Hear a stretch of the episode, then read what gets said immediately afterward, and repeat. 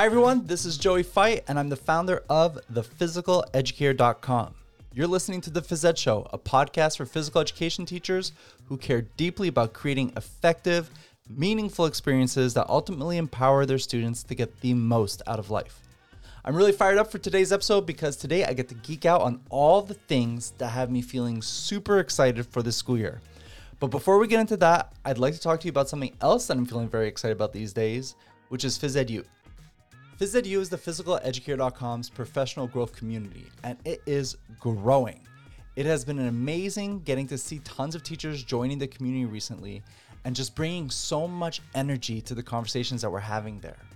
If you haven't had a chance to check out the platform yet, think of PhysEdu as any other social media platform. You log in, you have a feed of the most recent posts. You get to send and receive direct messages with other community members. And you can even set up your notifications to be notified of when a new content, uh, events, posts, comments, or threads get published. The big difference is that PhysEdu is all phys ed all of the time. The community is organized into spaces, with each space having its own topic or area of focus.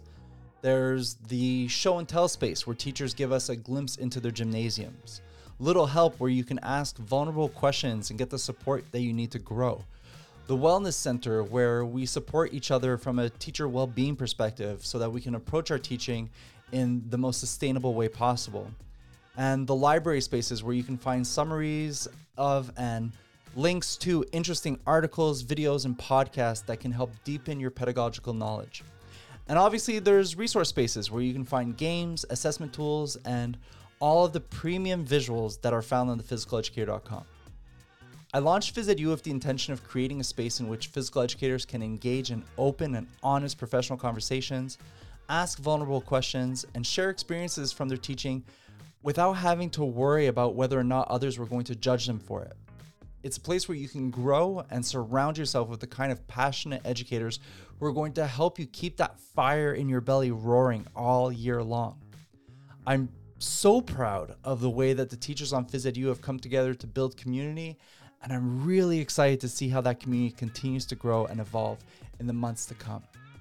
If you want to learn more, check out thephysicaleducator.com slash membership. Again, that's thephysicaleducator.com slash membership. I hope to see you on campus. All right, let's get into the fun stuff because I'm dying to talk about this. So I feel like I've been like shouting out off of rooftops for the last couple of months now, but just in case you haven't heard, I'm going back to school. After an almost three year hiatus from teaching, I'm super pumped to be joining the faculty at Kings County Academy, aka KCA. KCA is the public K to 8 school, or P to 8. I'm still not used to calling kindergarten primary here in Nova Scotia. Anyways, it's our public school here in Kentville, which is where my family and I moved to when we packed up our lives in Montreal about two years ago now and headed to the East Coast. I'm going to be joining KCA as a part time physical education teacher. So it's a 50% contract, which is what I wanted because uh, then I get to continue the work that I do on the physicaleducator.com and other things that we'll talk about in a little bit. I'm going to be teaching grades P to four. I'm pretty sure it's P to four. It's either P to four or P to three. I haven't received my schedule yet. Um, anyways, I'm super excited to be teaching the littles, and one of those kiddos is actually going to be my own, which I'm very pumped about. Also, slightly nervous to see how that goes, but I'll keep you updated. Anyways, I'm feeling a lot of feelings about going back to teaching. And in the last episode of the Phys Ed Show, I talked about some of the things that have got me feeling a little scared or nervous. Today, I just want to focus on everything that has me feeling fired up to be back in the gym. And there are a lot of things that are having me feel that way. You know, in the past three ish years, I've been doing the work. And I'm talking about the internal work of piecing myself back together again after what was essentially a, a complete mental, physical, and emotional meltdown that was brought on from me burning out after years of not taking care of myself, failing to set boundaries, and trying to maintain my teaching standards through a pandemic. There's been a lot of healing in these past three years, but there's also been a ton of learning. Once I kind of started to stitch my mind back together after I quit teaching in 2020, I had the opportunity to really dive into like every rabbit hole that I've been wanting to chase, but never really had the headspace to do so. A lot of that was driven by the instructional coaching I was doing and the content creation work I was focused on over at PhysEdu. But it also came from me being in a position where I kind of got to build my life back up from scratch. See, we, we didn't have any family or friends when we moved here to Kentville. My wife and I found a town that kept giving us these like good vibes the more we looked into it. And we decided that this is where we want to raise our boys. I wanted my kids to grow up in the happiest, healthiest environment possible. And the best way I know to ensure that happens is to get up and get involved since we moved here, I've done community coaching. I've joined the school's PTA. I've volunteered at KCA as a parent to help run outdoor activities and skateboarding lessons for the middle school students. We'll talk a little bit about this later on, but I even got involved with our local parks and recreation department to create and run some activities at the town level. So hindsight is 2020 and looking back, uh, I see how all these dots connect and how they've put me in a position where I feel ready to bring as much energy and enthusiasm to my new school, a school that I now know and already feel proud of, and to do it all in a way that won't put me in the same kind of situation I found myself in three years ago. All this to say that the first thing that comes to mind when I think about what I'm most excited for this school year is getting to teach where I live. More than I have ever experienced in my life, I feel deeply connected to the place where I live. The home that we're growing here together, the network of friends and neighbors that we're building, even everything from like the the local businesses to the parks, the trails, the marsh right by us. Everything about Kentville makes me feel this deep connection to place, and that's something I'm really looking forward to bringing to my teaching this year. The kids I'll be teaching are Kentville kids. They come from Kentville families, and a lot of them will end up living a really good portion of their lives here in our town. I want them to be able to look at our parks and trails, our facilities, and all of the leftover spaces, not just as, you know, features in our town, but as their own personal playgrounds. I want to help them infuse those spaces with memories that are filled with joy and laughter and excitement. I want to help them squeeze every ounce of adventure that Kentville holds. And listen, our little town and like the area that surrounds it, the Annapolis Valley here, it punches way above its weight. And I want my students to know that. Not only know that, but I want them to feel it and experience it and to be excited to tell others about it too. I'm in the process right now of planning my curriculum, and one of my goals is to include several outdoor education units throughout the year. And not just outdoor education, but place based education where the focus isn't solely like on the environment and nature, but also on the culture and traditions that are baked into where we live and that were here long before Kentville was even Kentville. Now, speaking of curriculum, I'm really excited to get to build a program from the ground up again. And I need to say, like, listen, I am a hardcore curriculum dork. And I get that that's not necessarily like a super common trait within our profession. But this is a really exciting time for PE curriculum in Canada. So last spring at the 2023 PHE Canada National Conference on PEI, PHE Canada launched the first ever Canadian physical and health education competencies. And that's a big deal. We've never had anything like this in Canada before. And to have it now as I'm about to kick off a new chapter in my teaching career it feels pretty freaking cool. I'm not going to lie. So the competencies document was designed not really for teachers, but for curriculum developers at the provincial or territorial level, seeing that, you know, education here in Canada is the responsibility of the provinces and the territories. Now, that said, Nova Scotia's outcomes for PE are like a straight up mess. Listen, I have grappled with them, I've unpacked them, I've even rewritten them in several different ways, and they still feel like a mess. So, what I've decided to do is I'm not going to use them. And okay, wait. Before I get in trouble, that's not like fully true. Uh, what I did is I decided to sit down and I typed out all of Nova Scotia's outcomes and indicators, which are like standards and grade level outcomes in a way, but not really. Anyways, I typed it all out and then I typed out all of the big ideas and learning outcomes that shaped the PHE Canada competencies for physical education. From there, I went grade by grade and basically created a, a bit of a crosswalk between the two documents. What I wanted was to make sure that, you know, if I'm going to roll with the PHE Canada competencies, I need to make sure that there was enough overlap between the two documents that I could confidently show that I was including enough content from the Nova Scotia outcomes to say, yes, I'm teaching this. Here's exactly where it lives in my program. And there were a few places where Nova Scotia's outcomes highlighted areas that I I couldn't necessarily make a clear connection to outcomes on the PHE Canada side, but that I still felt were relevant and important. So I carried those over. Anyways, once all of that work was done, I then went through the outcomes that I ended up with and converted them all into student friendly I can statements.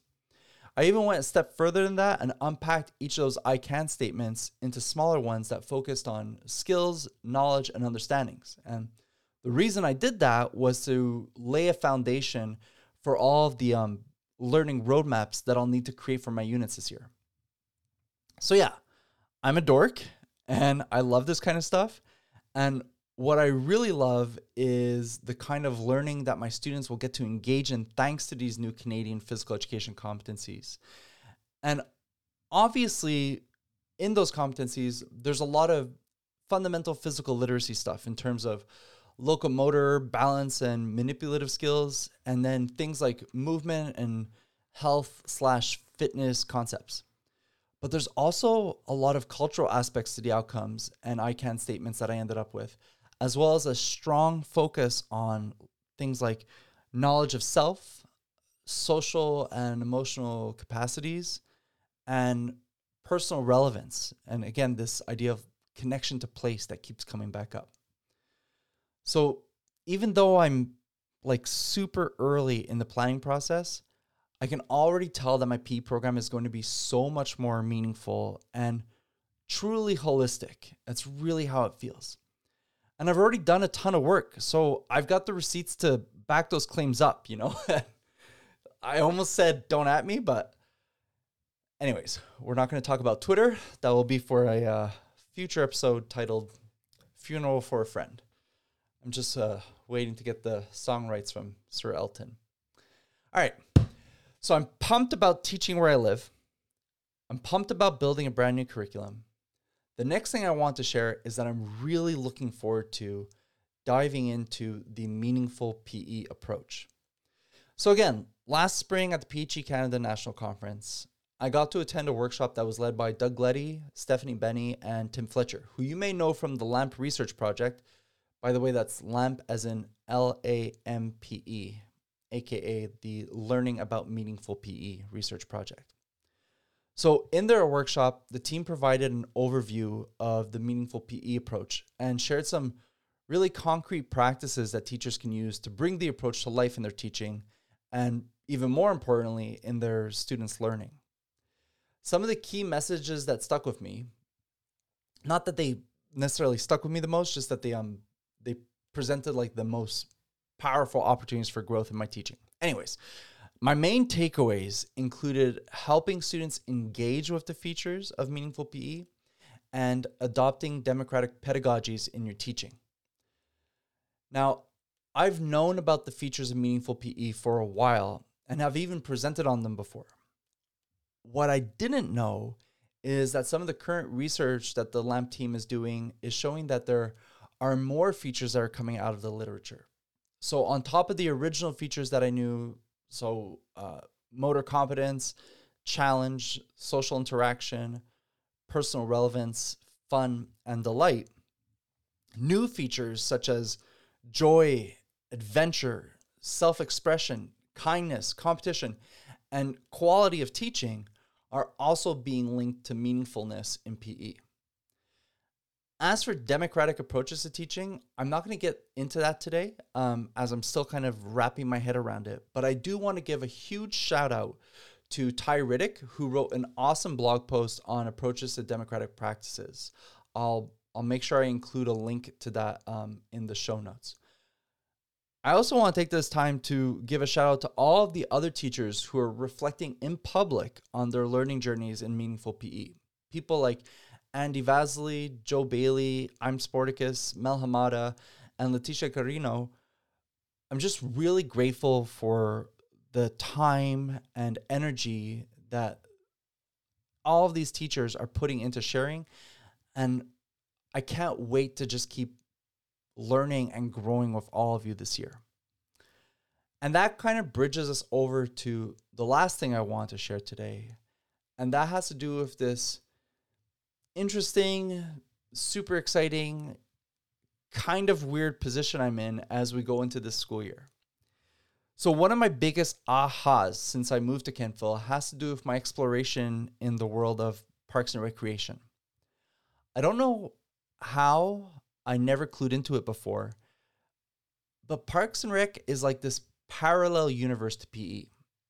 And parallel is not even the right word for it because there's there's too much overlap between the uh, the two worlds. It's more like this like alternate universe. Anyways, I've always viewed my purpose as a physical educator as helping students go out and live a life that is, you know, full of adventure.